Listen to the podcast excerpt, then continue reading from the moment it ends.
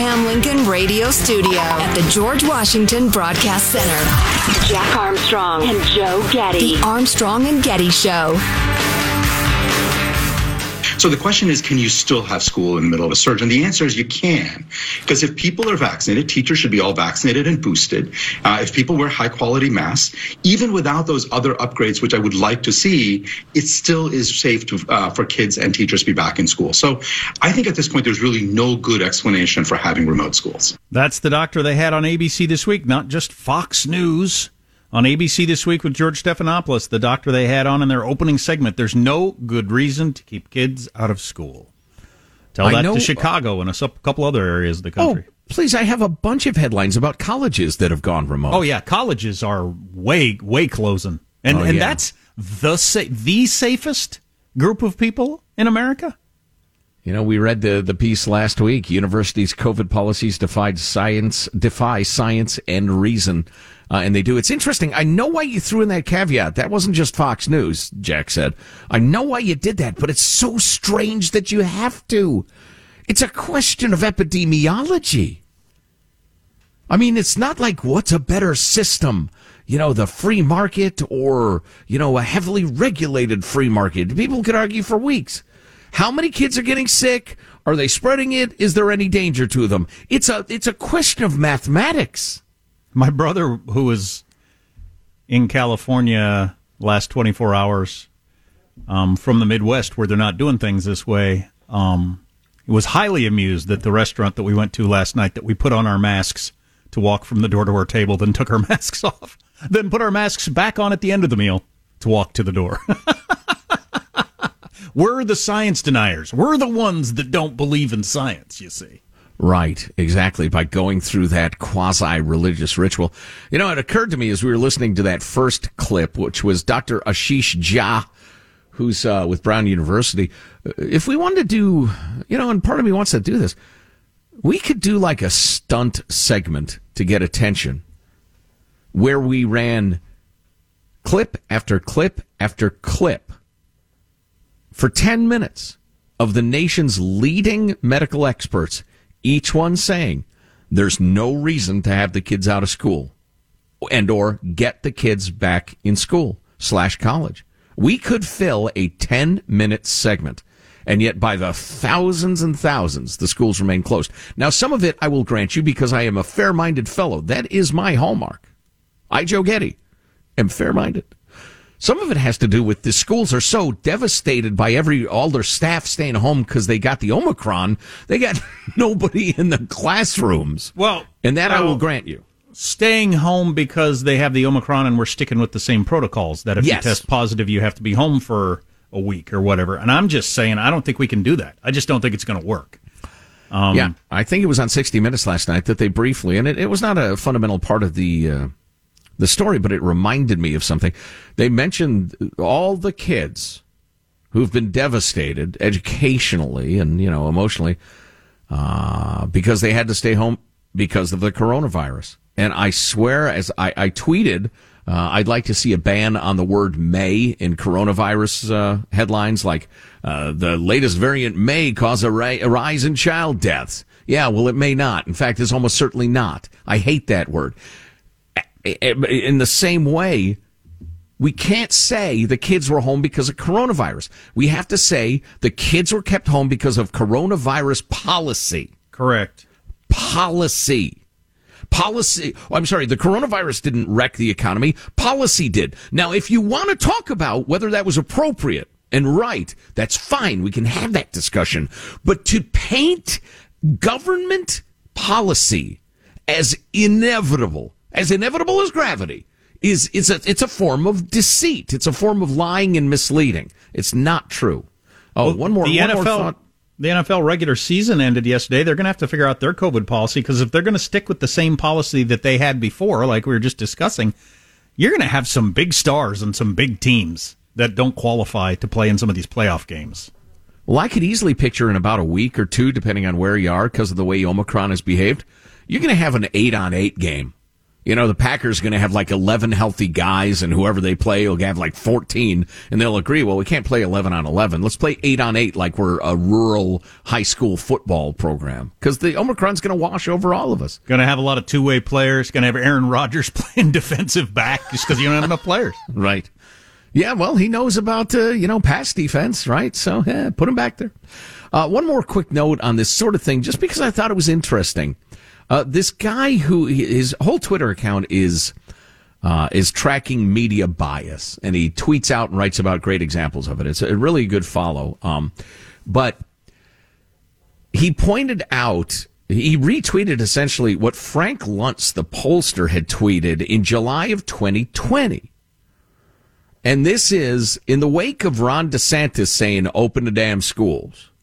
Frank Luntz, who is generally a conservative pollster, tweeted the Quinnipiac poll of Floridians, 62% say it will be unsafe to send K through 12 students back to school. 56% disapprove of Governor DeSantis' handling of school reopenings. 57% think it will be unsafe for college students to return. DeSantis sent them back anyway with zero negative repercussions, or practically zero. And this uh, this Twitter account I follow said, "Remember this? I remember this. DeSantis put what was right above the polls." While the press and partisans created an entirely science-free hysteria campaign to suggest opening schools was dangerous. He then overcame a lawsuit from the unions. He was indisputably right, and they were all wrong. If Ron DeSantis plays his cards right, he's the next president of the United States. Whoa. That's, you know, that's a fairly large if because the crucible, Jack, of presidential politics is uh, famously difficult to get through. But if he can make the case, folks, when a lot of people were panic stricken and you were legitimately concerned for your kids, I get that. He should be charitable. He should not, I don't think he should be Trumpy about this. Be charitable. Say, when everybody was panic stricken, I looked at the numbers and tried to craft a policy based on the science.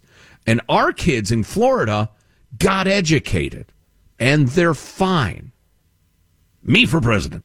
Now he might have a uh, an illegal maid in his past he didn't pay the taxes on or something like that. We don't. Oh, that'll get him Democratic votes. That used to be a problem. Now it's a benefit on the left, anyway. One more COVID thing because we like this number a lot. So we brought you the stat that two out of three people in LA hospitals are there uh, with, with, COVID, COVID right, not yeah. because of COVID. You went to the hospital for whatever reason, like me, your gallbladder, or you broke your ankle or whatever. They swab everybody that comes through the door. I know, I was just there recently. And then if you happen to have it along with your broken ankle, it goes down as a COVID case in a hospital, COVID hospitalization. Two thirds in the LA area, New York reported half, so half in New York. So it is the norm that half or more of these cases being reported in hospitals are with not because of. How long do we continue to count cases and hospitalizations like it means anything? I mean, do we have the ability to, to do rational thought at some point? Well, that really, honestly, it brings us to the uh, Bret Baier and Rochelle Walensky clip that got a ton of attention over the uh, the weekend. Why not? As long as we're talking about it, hit us with clip number thirty-one, Michael. Do you know how many of the 836,000 deaths in the U.S. linked to COVID are from COVID, or how many are with COVID but they had other comorbidities? Do you have that breakdown? Yes, of course. With Omicron, we're following that very carefully. Our death registry, of course, um, takes a few weeks to and is, uh, takes a few weeks to collect. Um, and of course, Omicron has just been with us for a few weeks, but those data will be forthcoming. Yeah, when? When? I would ask the question a little differently than Bret because a comorbidity, eh, it's kind of a different question. I mean, if somebody, if there was a, you know, a big obese guy and he got the vid and he died, if he would not have died except for the fact that he got the vid, I'm okay counting sure. that. Of course. The question I have is how many people with a, a devastating heart attack happen to have the vid, and but they would have died anyway. Or, you know, maybe you want to put a number on it. If they were 80% likely to have died even without the vid, I don't want them counted because we need facts to craft policy, not because, you know, Trump said this or Biden said that. It's got nothing to do with politics. It's about do you have the fa- facts to craft logical policy or are you going on emotion? Man, a lot of NFL coaches being fired this morning. If your team sucked, your coach is probably being fired. So a lot of COVID talk. I, I, I vow no COVID for the next half hour at least. Coming up, the transgender swimmer from Penn setting all those records, whooping up on the biological girls. He just got beat by a transgender swimmer. Stay with us for the details. Also, I have a Bob Saget nugget. I'll bet you hadn't heard. The late Bob Saget, who died uh, yesterday at age 65. Saget nugget. A Saget nugget. Saget among nugget, Other, Saget among other nugget, things. On the way, nugget. text line 415 295 KFTC. Armstrong and Getty.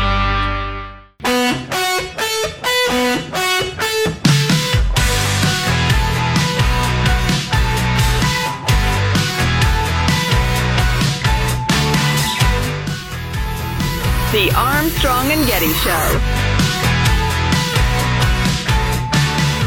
Ladies and gentlemen, Bob Saget. Thank you, and a special welcome to our special one hour special. This is a salute to boneheads. Thank you. One guy. How do you know if you're a bonehead, you might ask? Well, you're watching this show, aren't you? I never got to sleep over my friends' houses. Anybody get to do that? You slept over my friends' houses? I never got to. I said, Mom, why not? She said, Bob, you have no friends and you have no life, and I'm not your mother, okay? Don't applaud that. You're scum, buddy. You really are. Bob Saget, huh? So Bob Saget died. I think everybody knows who Bob Saget is for a variety of reasons. He was the host of America's Funniest Home Videos back in the day, as somebody just tweeted out. Uh, I lost it. Um. Uh, well, I can. I think I got it. Uh, young people will never know how Bob Saget used to own YouTube, and we had to wait for one half hour every week, and he would narrate for us. That's basically what it was. It was the hottest YouTube videos of the week. Bob Saget would do horrible jokes around videos once a week on what was for a while the number one show in America, and he did that for a long time in printed money. Then he was on Full House, which was also not very funny, and printed money. In, in each of them, extremely wholesome. extremely wholesome. And um, I remember him as a stand-up comic, like when he was going on Carson and stuff like that. Way back in the day, he was a young, successful stand-up comic, and he was really funny. But then he got on a couple of shows where he was not funny at all and made money hand over fist. What an interesting career! That he had to dial down his real talent to do what pleased most of America. I guess the Walmart crowd or whatever. Eh, you know, it's funny. I was thinking, what what is a good term for the unwashed masses? That's I don't not, like- That's not too insulting. Right. I don't. I, I hate to see the Walmart crowd. I shop at Walmart. Um. Uh, I don't. I don't know what is a good term. I don't like when they say Middle America because that makes it sound like oh the people on the coasts are above that sort of thing. Plenty me a of dumb people on the coast. Give me a freaking break. or that there aren't people above that sort of stuff in Middle America. So I don't. What is a good term? That's a good one. the unsophisticated Mainstream is that? uh, late adapters. What do you call them in uh, in in like polling and stuff He like was that? so bad on America's Funniest Home Videos. I was completely unfunny. but it was one of the most popular shows of the decade it was on through the 90s and he was the host and got paid gazillions of dollars for it and it just was horrible yes michael They were all the same too. The videos is always somebody getting kicked in the crotch. yeah Well, so, bob, largely. so bob saget uh, found in a fancy hotel room in, in florida dead yesterday at age 65 and there's no signs of foul play or drugs at this time although sometimes that information comes out later I Yeah, indeed. Maybe He's- it's he's- just my hopes that because he he was an incredibly funny guy. His his stand up act was filthy, by the way. that's what i always heard i never heard any of it i never Well, I've heard his version of the uh, the the, the uh, aristocrat, which was I still sometimes I wake up at night and I can't go back to sleep thinking of his version of that uh, famously filthy joke. I mentioned that I had a Bob Saget nugget. I'll bet you hadn't heard. I'll get to that in just a second. But my most recent uh, coming in contact with Bob Saget through you know the media, he and Norm Macdonald were like best best friends, like super close best friends. And when Norm Macdonald died a couple of months ago, Bob Saget did an entire hour podcast where he cried and laughed and told stories that I listened to. It was just fantastic. I mean, it was it was heart, as heartfelt and personal as anything I've ever heard out of a celebrity. Is really, really something about how he talked to Norm just like two days earlier, and he knew he was sick, and just went through their. I didn't know Bob Saget was Canadian also, and so they, they just went through their, their their lives and their history and stuff like that. And it was it was really really good. And I thought, man, I ought to check out more Bob Saget because I still have in, in my mind the unfunny guy on Full House and America's Home Funniest Home Videos, and he is obviously a more uh, creative, talented guy than that. But here's something I didn't know. He won an Oscar when he was 20 years old as a student at Temple University for a documentary that he did about his brother's um, surgeries after a serious car crash. Wow. He made a documentary at college when he was 20 in 1977 and won an Oscar. Did not know that. So he was clearly a very talented dude. Yeah, yeah, I had no idea. Uh, But have- there, there are rumors floating around that he got his booster shot, just like Betty White and John Madden did. Sh- Just days before they myster- both uh, mysteriously died. What? Betty White was 99. You don't mysteriously die when you're days from turning 100. There's no Well, such thing John as a Madden mysterious was a big fat guy who's 90. There's no such thing as a mysterious death when you're an 80 year old obese man or a 99 year old anybody. Here's the mystery. What took so long? It's a little mysterious in the in the modern world for a rich guy who's got excellent health care. It's a little odd to die at 65, but it happens. It is. Yeah, sure. Massive heart attack, that sort of thing. Uh, speaking of his relationship with Norm Macdonald, this is a nice uh, clip here. Norm Macdonald talking about Bob Saget. Clip number eight, Michael. Bob was the first comedian that I ever saw perform uh, when I was a boy, live, and uh, I loved him. Uh, but one thing that bonds us as comedians is we're bitter and jealous, and and we hate everyone else that has any success. But Bob, honestly, has never had an unkind word for anybody, and uh, I love him, and I hope uh, everybody else does. So uh, I just want to say that. And it's too bad he got the booster shot. You're an idiot. What are you trying to do?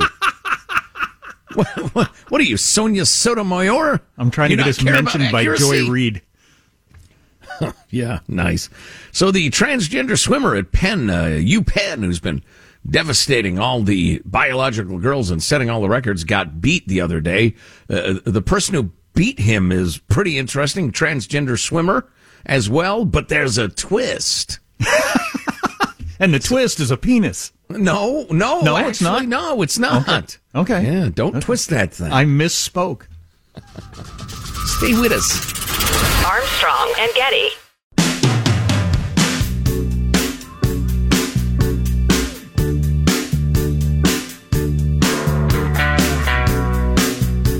The Armstrong and Getty Show.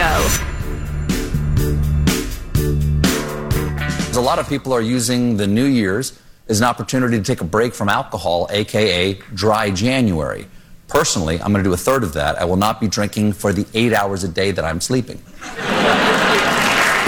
But, but, just for January.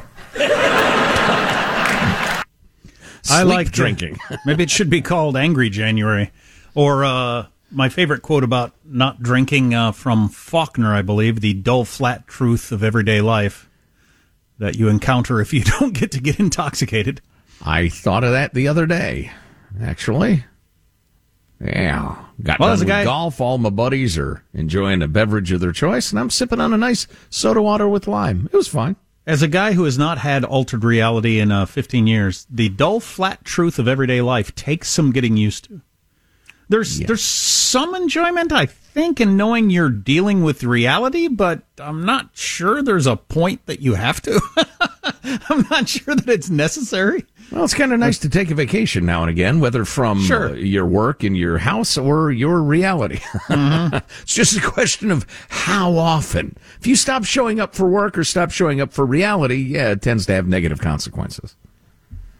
I've got to admit, I'm through the enthusiasm stage of not drinking and uh, into the mild annoyance stage. Is this is this over yet?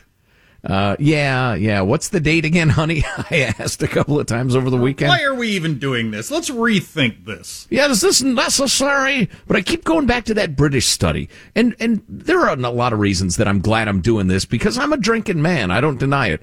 Um, and and I definitely need it for a variety of reasons. But that British study that came out a couple of years ago that showed how much good you do your liver, how it can heal itself um, in remarkable fashion if you just take a couple a few weeks off. It makes sense. Really good for you. Uh, did you try to convince your uh, golf friends that they should try dry January? Good Lord, no. you know me. Actually, this this this one buddy of mine, he's a, a charming guy. He's uh, from the south, and uh, and I mentioned, I actually mentioned it to to two friends of mine. Uh, one said he's been for like 20 years from January 1st, from, from New Year's Day to St. Patrick's Day. He hasn't drank. Huh. Two and a half months. Interesting. Which is more than I got in me. then my other buddy said, he said, You're not going to drink for a month? I said, That's right. He said, I haven't done that since I was 11 years old.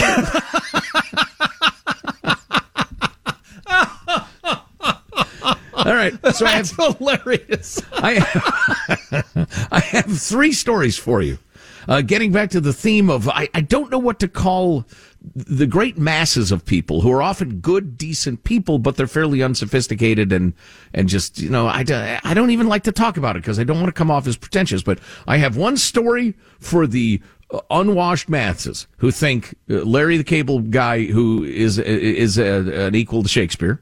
Hmm. Then I have kind of a middle brow story. Larry the Cable Guy is way funnier than Bob Saget was on America's Home Videos. I can't put them in oh, the same category. Please, not even close. Larry the Cable Guy is freaking hilarious, honestly. But he's not, you know, equal to Shakespeare. Correct. Anyway, uh, so here's your three stories. We're going to work, work up from you don't have to bring many brain cells at all to a little more intellectual, okay?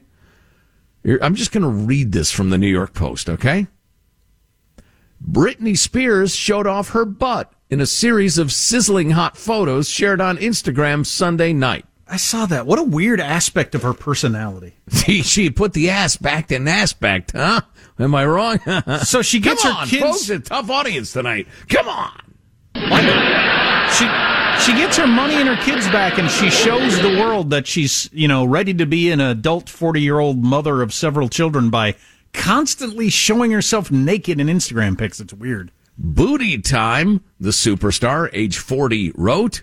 Well, number one, Britney, anytime is booty time. Secondly, if she doesn't have the most toned 40 year old backside in America, she's in the very, very top tier. I congratulate her for that. Well, Okay. I'm tempted. cheap history. I'm tempted to take a picture of my own bare bottom. Oh Lord. And and use uh, Facetune and show you what I can do with just the tiniest amount of amateur adjustment Ah. to make it look like I'm as fit as her. It's not hard. It's not hard to do. Great point. Great point. You got me. All right, let's move up in intellectual classes just a little bit here for this next story. You know, transgender University of Pennsylvania swimmer Lia Thomas, who was beating all the biological women and setting records and beating them by astounding, well, not astounding. She's physically, to a large extent, a dude, uh, uh, beating her competitors by uh, laughable margins. Well, she actually whooped up on uh, uh, the the girls in several events, but then lost twice to a transgender competitor, Iszac Henig of Yale, in a three way meet.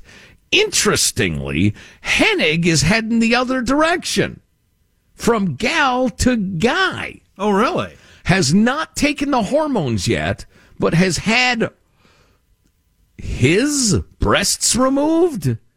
You know, I'm uh, the whole his, her, he, him, she thing. We'll If get you somebody's in the middle fired if you get it wrong. well, I and I come at this with the greatest respect. Uh, Henig has delayed hormone treatments to finish his career on Yale's women's team. So, according to the very responsible uh, write up here that I'm reading from, you refer to him as he, even as he competes against girls in women's swimming. And arguably, you know, from a biological point of view, she is more accurate than he at this point. If you don't think what you identify as is rock solid enough to use as, you know, the basis of what word you use. You know, one of the problems I have with this is um, if, uh, um, God, I, I don't always get the terms right, and I really worry about, you know, causing us great problems. And I'm, I'm not trying to be dismissive or mean spirited. I just, I have trouble keeping it straight in my head. So the, the, the swimmer that's been winning so many swim meets, Yes. who used to be a dude who is now a woman. Yes. The pen, the pen person. Right. But still brings male phys- physiology to the pool. Yes. So they don't always win. Gets to be an argument for the other side, and that that drives It's me crazy. So you didn't win every single time against every woman on earth, then it's okay? That that doesn't make any sense to me. No, that's idiotic. Well, it gets used regularly, though. I know it does. And it's idiotic. Yeah. It's a commonly heard argument. So, uh, a couple of quotes worth noting. Um, this uh, this uh, gal on the way to being a guy uh, actually beat Lia Thomas, the former guy, in a couple of events, and to celebrate, pulled down the top of his swimsuit, shocking some parents at the meet. I'll bet. Why he's had his breasts removed as he swims against women. I'm telling you, I'm tying myself in knots. Uh, says one UPenn parent who wanted to remain anonymous. I wasn't prepared for that. Everything is messed up. I can't wrap my head around this. The NCAA needs to do something about this. They need to put science into the decision and the uh, discussion. Another parent said, a man just crushed the women's team. Um, and then there's one quote from this Henig, uh, um, I can't remember, fellow. Um, blah, blah, blah. Let me scroll down to the quote. Sorry. As a student athlete, coming out as a trans guy put me in a weird position. I could start hormones to align myself with myself more or wait, transition socially, and keep competing on the women's swim team. I decided on the latter, he wrote in an opinion piece. I value my contributions to the team and recognize that my boyhood doesn't hinge on whether there's more or less testosterone running through my veins. At least that's what I'll try to remember when I put on the women's swimsuit for the competition and am reminded of a self I no longer feel attached to. I'm fine with all of that, except for the competing All the other stuff is fine. You you you feel like you're actually a woman in one case or a man in the other case, and you want to live what you think you are, and all. I'm fine with all of that. Right. I believe that exists. I'm I'm not arguing that, but why we can't figure out this sports thing? When I think that ninety percent of us at least are in agreement, why Oh, we at can't figure this out? I still say it's going to take a major Olympic event on the world stage to finally force the world to deal with this. Because everybody else is afraid of it on the lower levels and thinks, you know what? We're going to allow it here in college swimming or pole vaulting or high school track or whatever because we're not going to fight that fight and die on that hill. But at some point, it's going to have to be dealt with. I think Yeah. when it gets to a high level. Well, USA swimming official Cynthia Millen said, quote, it was grossly unfair for biological men to compete with women. Uh, so there are some people calling out the emperor for having no clothes, as it were, but uh, not many for the reasons that you, um, you know, quite accurately described. Uh, yeah, it's going to take something outrageous, and the world's going to quickly realize. And again, with the the whole transgender topic, not children, don't rush children into anything, and you can't compete in women's sports. Other than that, live your life, be happy. Sure, you know, God bless you. And you Um, change your name and your gender, I will call you by whatever you want to be called. Doesn't bother me. Now, I had an, a highbrow story, but we've run out of time for that. Maybe a little bit later on. We got Britney Spears' butt and transgender swimmers in. If that's not enough for you, we apologize. I am going to take a picture of my of me naked from behind like Britney Oh, did today. God. And then I'm going to alter it through the most available software and show you how easy it is to do. And I'll look great. It won't look like me. Okay. All right. How about you do it like with your face instead? I don't want to be hurtful, but nobody wants to see your ass at this point. I'm not going to wear. it. Well, I'm not, not very many people ever wanted to see. it. That's, that's Um, right. Let alone it now. Uh, I'm not going to wear the same red thong that Britney wore. Why not, coward? I suppose I could. Do you own one? No, I'd have to get one. Thank Yeah, you. Really? Really? Got some nice boy shorts there, cutie? Do you? Um, we want to talk a little bit about what's going on with Russia and Ukraine. Secretary of State Blinken was on one of the shows yesterday. He gives me no confidence whatsoever that the Biden administration is uh, ready to deal with this. It was the front page story in the Sunday Times yesterday. That gave me no confidence that we're ready to deal with this. I think Putin's going to get his way. More on that story on the way. Armstrong and Getty.